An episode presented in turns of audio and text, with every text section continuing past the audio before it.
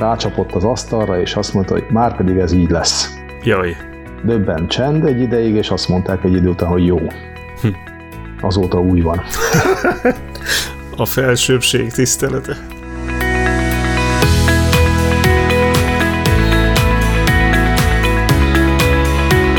Miért kellenek további szolgálattevők egy gyülekezetbe a lelkészen kívül? Mi a feladata a presbitériumnak, és hogyan működhet jól együtt ez a testület a lelkésszel? Örömök és gondok egyaránt előfordulhatnak ebben, ezért a mai adásban arról beszélgetünk, miért van szükség elöljárókra a gyülekezetben. A kérdést, amit egy lelkész kolléga hallgatónk javasolt, amit ezúton is köszönünk, ma is a három szolgatás vitatja meg. Nagy Zoltán esperes Békés Csabáról, Mezőberényből Lázár Skorka Katalin és jómagam Zsíros András gerendási lelkész. Ez az Erős Vár Podcast 54. adása.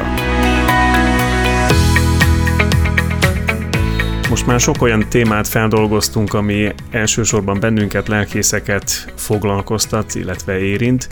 Most megpróbálunk egy kicsit nyitni a szélesebb munkatársi körre is, hiszen a gyülekezet életének az alakítása nem pusztán a lelkészeken múlik, hanem sokkal inkább a munkatársakon is, hiszen a gyülekezet vezetése nem egy egyszemélyes feladat, minimum már egy kétszemélyes, hogyha az elnökségre tekintünk, de sokkal inkább azért ott kell, hogy legyen mögötte a presbitérium, illetve maga a gyülekezet közössége is, hiszen egy közösség életét sokan formálnak. De talán a presbitérium ebben a legszínesebb gárda, hiszen ott azért nagyon sokféle tagok előfordulhatnak, életkor, társadalmi helyzet, gyülekezetben végzett feladataik alapján is rengetegféle pozíciót foglalhatnak el a presbitérium tagjai, és most egy kicsit megpróbálunk közelebbről utána járni annak, hogy vajon milyen az ideális presbiter, ha egyáltalán ezt meg lehet fogalmazni, hogy milyen az ideális vagy a jó presbiter. Zoli, Kati, nektek van-e olyan kedvenc vagy kedves presbiteretek, aki számotokra egy ilyen etalont jelent, ami az álom presbiter? Létezik egyáltalán ilyen egy lelkész számára, hogy álom presbiter? Nekem most elsőre az jutott eszembe, hogy ezt így megfogalmaztad, hogy az ideális lelkészről is van egy ilyen leírás, hogy milyen az ideális lelkész, és az ugye mind teljesíthetetlen. Tehát valószínűleg, ha így írnánk le, hogy ideális presbiter, az szerintem az teljesíthetetlen lenne, hiszen igen, biztos vagyok benne. Előjönnek az olyan elvárások, mint a lelkész felé, hogy miért prédikál olyan hosszan, illetve hogy miért nem prédikál elég hosszan, tehát hogy itt nem biztos, hogy meg lehet felelni egy egész közösségnek. Én inkább más, ha nem is az ideális presbiter felől közelítenék. Nyilván megvannak azok az emlékeim, ahol egy-egy presbiternek egy-egy gyülekezetben tényleg kiemelkedő jelentősége, szerepe volt, illetve amikor úgy kerültem gyülekezetekbe, hogy ott volt egy presbitérium, illetve nyilván aztán volt olyan lehetősége is az embernek, amikor egy általános tisztújítás keretében javaslatot tehetett arra, hogy valaki mondjuk kerüljön be a presbitériumba, és aztán ezt a gyülekezet megszavazta. A legfontosabb az, hogy lássuk és láttassuk mindnyájan lelkészek és presbiterek, hogy a gyülekezet vezetése, a gyülekezeti munka az nem egy személyes feladat, hanem abban többen vagyunk, akik részt vehetünk, és valahogy próbáljuk meg megtalálni azt a feladatot, amiben a presbiterek tudnak valóban segíteni. Azt is jó láttatni, hogy a különbözőségeink ellenére mindannyiunknak az Isten ügye a fontos.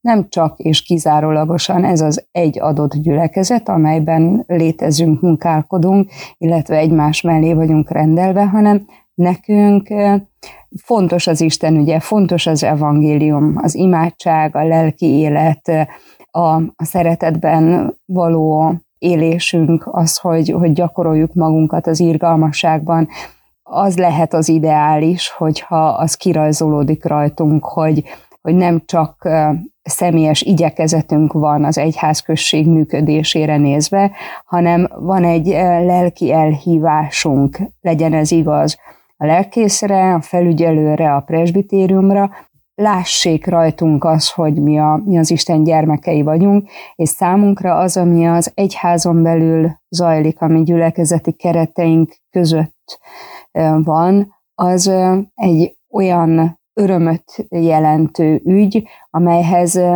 szívesen hívunk újabbakat, ahova mi örömmel integrálnánk másokat is.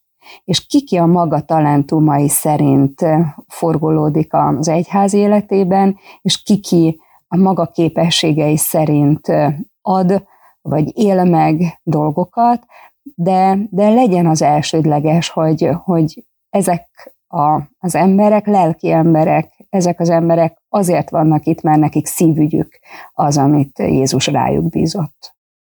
Viszont egy presbiteri választáskor én azt gondolom, hogy ez az a szempont, amit a legkevésbé értékelnek a szavazók, mert sokszor inkább azt figyelik, hogy ki mihez ért, a pénztáros legyen olyan, aki számfejtéssel foglalkozik, felügyelő legyen olyan, akinek sok üzleti kapcsolata van, vagy ért az építkezéshez, tehát hogy sokkal inkább gyakorlati szempontokat helyeznek ilyenkor előtérbe egy presbiteri választáskor a gyülekezet tagjai, és talán a lelki szempontokat kevésbé érzik fontosnak.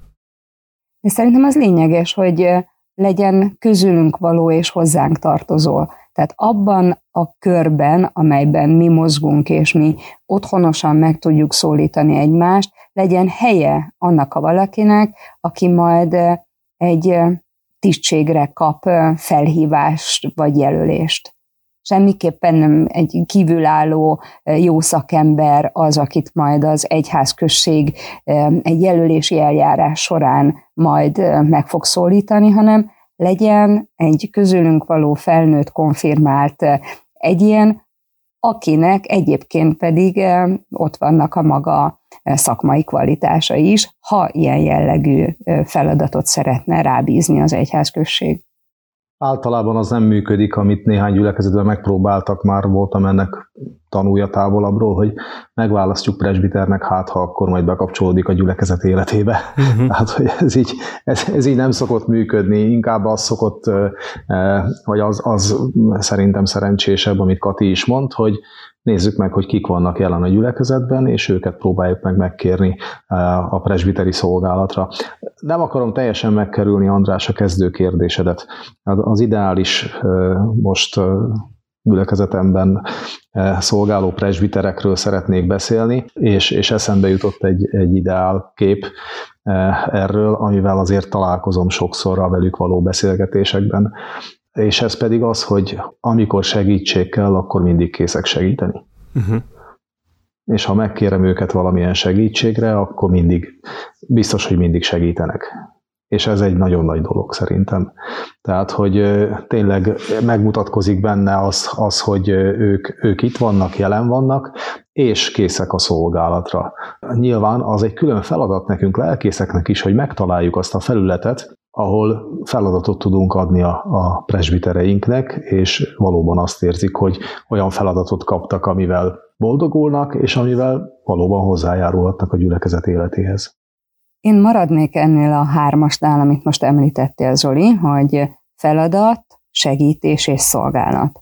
Ha ezeket így egymás mellé tesszük, akkor szerintem ebben a leghangsúlyosabbnak a szolgálat szónak kellene lenni. Hiszen ha valakit egy gyülekezeti tisztséggel bíztak meg, akkor valószínűsítjük azt, hogy ő átlátja ennek a közösségnek az életét. Tudja, hogy a működésben milyen pontok vannak, ahol nincsenek főállású egyének, akiknek majd ez kötelezettségük lesz, vagy feladatuk lesz. Na de nem segítik csak úgy a lelkésznek a munkáját, értsétek jól, nem levesznek valamit a lelkész válláról, hogy jöttem neked segíteni, hogy neked könnyebb legyen, hanem mellé állnak a szolgálatban. És ezt én szeretem tudatosítani, mert hogyha azt mondom, hogy jövünk segíteni neked, akkor ez úgy tűnik, mintha én nem bírnék el valamilyen feladattal, és ezért nekem abban támogatásra lenne szükségem. De hogyha azt mondom, hogy megkérem őket arra, hogy szolgáljunk közösen, vagy végezzük el ezt a feladatot, segítsenek megoldani, akkor ebben az is benne van, hogy ez nekünk közös ügyünk. Nem csak arról van szó, hogy most valami olyanban segítenek, ami esetleg másnak lett volna a dolga, hanem most azért cselekszünk együtt, mert ez nekünk egy közös kihívásunk, egy közös feladatunk, és mi együtt akarjuk a közös munkánkkal, a dolgunkkal az Istent szolgálni. Talán nüansznak érzitek, de nekem nagyon lényeges ez, hogy akik a gyülekezetben vannak, azok tudják Istent szolgálni a maguk képességeivel, mi tudjunk nekik olyat biztosítani, vagy olyanra hívni őket, megszólítani őket, ahol ők aztán meg is tehetik azt, hogy azt érezhetik a végén, hogy én ezt Istennek tettem, az Istennek szolgáltam azzal, hogy most az időmet adtam, vagy a munkámat mozgósítottam. Nyilván rém történeteket tudnak mesélni lelkészek arról, hogy milyen küzdelmeik vannak a presbiterekkel, meg egyes presbiterekkel, meg presbitériumokkal. Tehát megvannak azok a helyzetek, amikor valóban egymással szembefordul a lelkész és a presbitérium. Hál' Istennek nem sokszor, azért van ilyen tapasztalat. Nekem is volt ilyen tapasztalatom is a kezdetén a szolgálatomnak, amikor oda kerültem egy gyülekezetbe, és nem azért kerültem szembe a presbitériummal, mert valamiben nem egyeztünk meg, hanem azért, mert én végre akartam hajtani egy olyan döntést, amit ők akkor döntöttek el, mielőtt én még oda kerültem volna. Tehát, hogy egy eléggé faramúci helyzet volt, és próbáltam ezzel zöldágra vergődni sikertelenül, akkor az akkori esperes segítségét kértem, aki 1,5 órán keresztül egy presbiteri ülésen próbálta elmagyarázni azt, hogy ők miről döntöttek, akkor, amikor döntöttek azelőtt, hogy én oda kerültem volna, és én azt miért akarom most végrehajtani, amiről ők döntöttek. Majd amikor ez nem sikerült, akkor 1,5 óra után az esperes megemelte a presbiteri ülésen a mappáját, ami előtte volt, rácsapott az asztalra, és azt mondta, hogy márpedig ez így lesz. Jaj. Döbben csend egy ideig, és azt mondták egy idő után, hogy jó. Azóta úgy van. A felsőbbség tisztelete. Tehát, hogy ez egy óriási tapasztalat volt. Én még nem jutottam idáig, hála Istennek, esperesi szolgálatomban, hogy megemeljem a mappámat, és oda csapjam az asztalra, és azt mondja, hogy már pedig ez most így lesz. Eddig hál' Istennek mindig sikerült megértetnem mindenkivel azt, amit éppen próbáltam, és elfogadtatni azt, ami az egyházi törvények szerint jó és helyes, meg a lehetőségeink és adottságaink alapján járható út, de ez egy nagy tapasztalat volt nekem. És utána egyébként nem volt a presbitérium meg közöttem ebből feszültség, tehát valahogy mégis csak elfogadták, hogy most itt valaki azt mondta, hogy ez így lesz, amit egyébként ők döntöttek el újra, tehát hogy mindegy, de hát mindig a legérzékenyebb kérdés, tehát ez egy ilyen társulási egyezmény volt, akkor jött létre egy társult gyülekezet, és az mindig ugye itt elviszik a templomunkat, elviszik a pénzünket, kértések, ezek ott vibrálnak mindig, és aztán ugye kialakult úgy ennek a gyülekezetnek az élete, hogy meglátták, hogy senki nem akarja elvinni a templomukat, senki nem fogja bántani az ő pénzüket, azt saját maguk külön kezelhetik, és aztán kiegyenesedett a dolog. Én nem tudom, hogy aki most bennünket hallgat, az tudja ténylegesen, hogy mit jelent az, hogy presbitérium, illetve tudja, hogy kik a presbiterek, vagy mi is az ő törvényi kötelezettségük és jogállásuk. Szerintem érdemes lenne, hogy ezt elmondjuk. Nem feltétlenül nekem.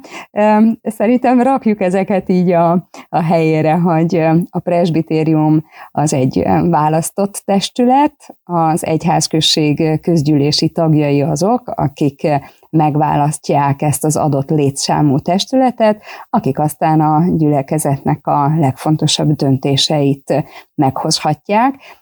Nagyon lényegesnek gondoltam ezt így gyors beszúrni ide, hiszen munkatársi körről volt eddig szó, szolgálatokról, feladatokról, és bizony némely közösségekben, némely gyülekezetekben már hallottunk úgynevezett tisztségviselő válságról, ahol nem találnak presbitereket, pénztárost, senkit nem lehet megbízni a felügyelői tisztséggel, mert hogy úgy vélik, hogy ez egy nagyon nagy kötelezettséget ró rájuk, kvázi ingyen munkásai lesznek egy adott gyülekezetnek, túl sok időt, energiát kell belefektessenek a gyülekezetnek az életébe, és nem biztos, hogy ők ekkora áldozatot tudnának vállalni.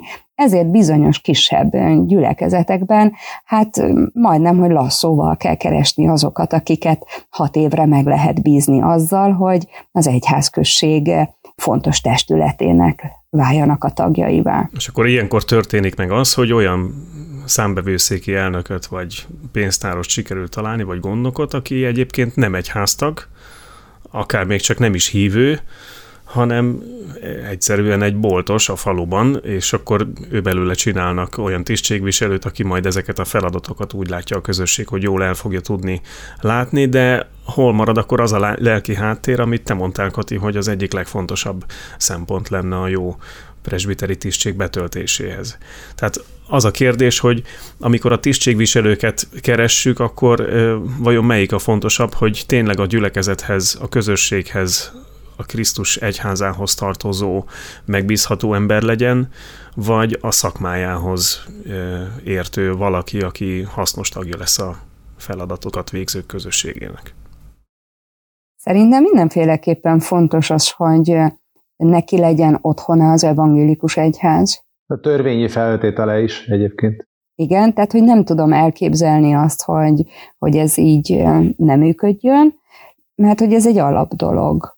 Hogy nem külső szakemberekkel próbáljuk elláttatni a bizonyos feladatokat, hanem a presbiter tulajdonképpen elöljárója a gyülekezetnek, és hogyha most azt mondom, hogy elöljár, akkor valamiben neki azért példamutatónak kell lennie. Tehát, hogyha most ugye az előbb Zoli utaltál a törvényre, de hogyha csak így kvázi józan paraszti ésszel kezdünk el gondolkodni azon, hogy egy adott közösségben ki az, akire felnézhet annak a közösségnek a tagsága, ki az, akitől jó szívvel elfogadja a vezetésnek, vagy a vezetettségnek a tudatát, az nyilván olyan, aki hiteles, és másként nem lehet hitelessége egy felügyelőnek, a presbiternek, csak akkor, hogyha ő saját maga is az evangélikus egyházban otthonosan mozog. Tehát neki ez lelki otthona, szívügye az, ami itt történik.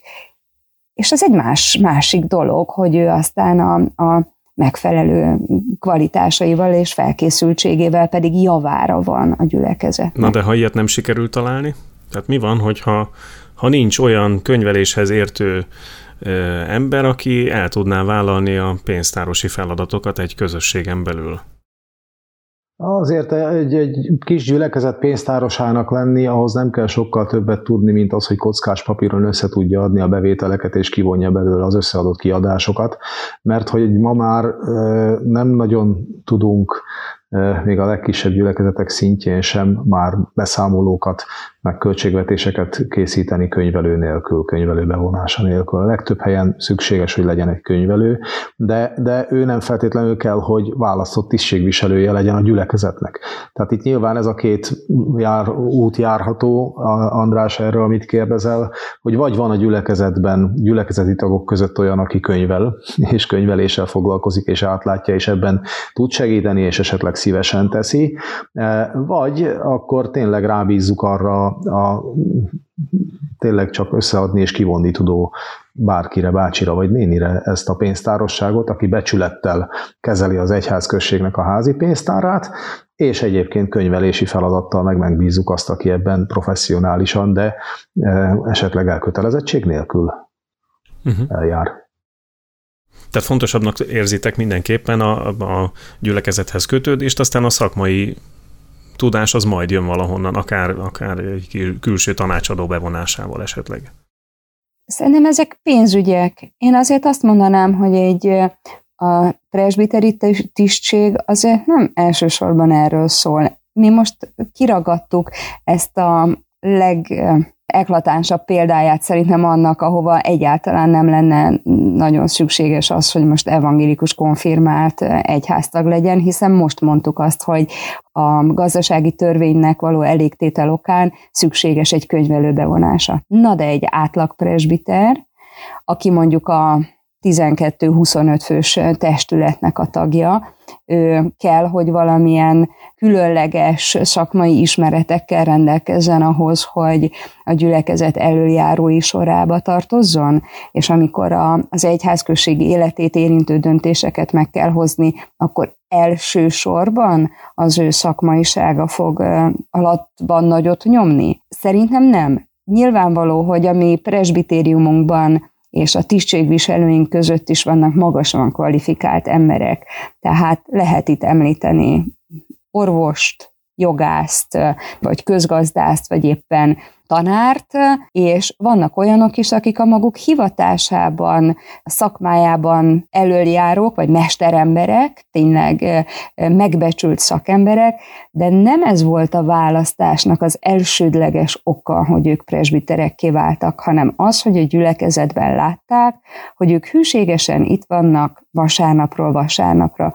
Ők megbízhatóak, ők hitelesek, ők jót akarnak a gyülekezetben, is nincs kétség afelől, hogy nem magukra fognak gondolni majd egy testületben, hanem az lesz nekik elsődleges szempont, ami egyházunknak, ami helyi gyülekezetünknek a javára szolgál. Nem tudom, hogy láttátok-e azt az egyházi karikatúrát, amikor egy ilyen ül egy csontváz, és azt mondja, hogy a lelkész azt mondta, hogy csak addig kérünk, hogy elvállalod ezt a feladatot, amíg nem találunk mást. Tehát, hogy ugye ez azért olykor előfordul, hogy belefutunk ilyenbe valóban, hogy keresünk egy feladatra, egy szolgálatra valakit, és aztán hát hosszabbá válik a szolgálat, mint ahogy azt előbe esetleg feltételeztük. De hát igen, tehát van ilyen is.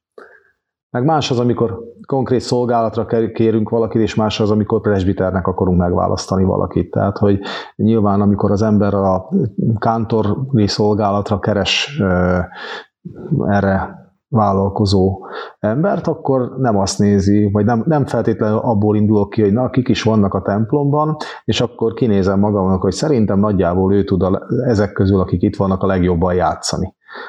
Mert abból nem biztos, hogy nagyon, nagyon szép istentisztelet kerekedik a végén. De nagyon jó tapasztalataim vannak egyébként olyan téren, hogy amikor egy-egy feladat előkerül, és arra megfelelő embert keresünk, akkor, és egy kicsit ellentmond annak, amit Katival eddig erősíteni próbáltunk, hogy a gyülekezetből válasszunk mindenképpen valakit, de hogy a gyülekezetnek egy kicsit a perifériájáról.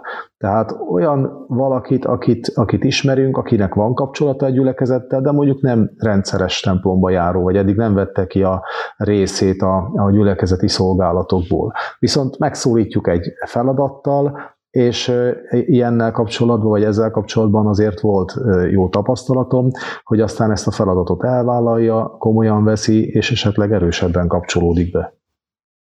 Akkor lehet, hogy mégis működik, amit az előbb mondtatok, hogy majd utána egyháztaggá válik az, akit presbiterként bevonunk?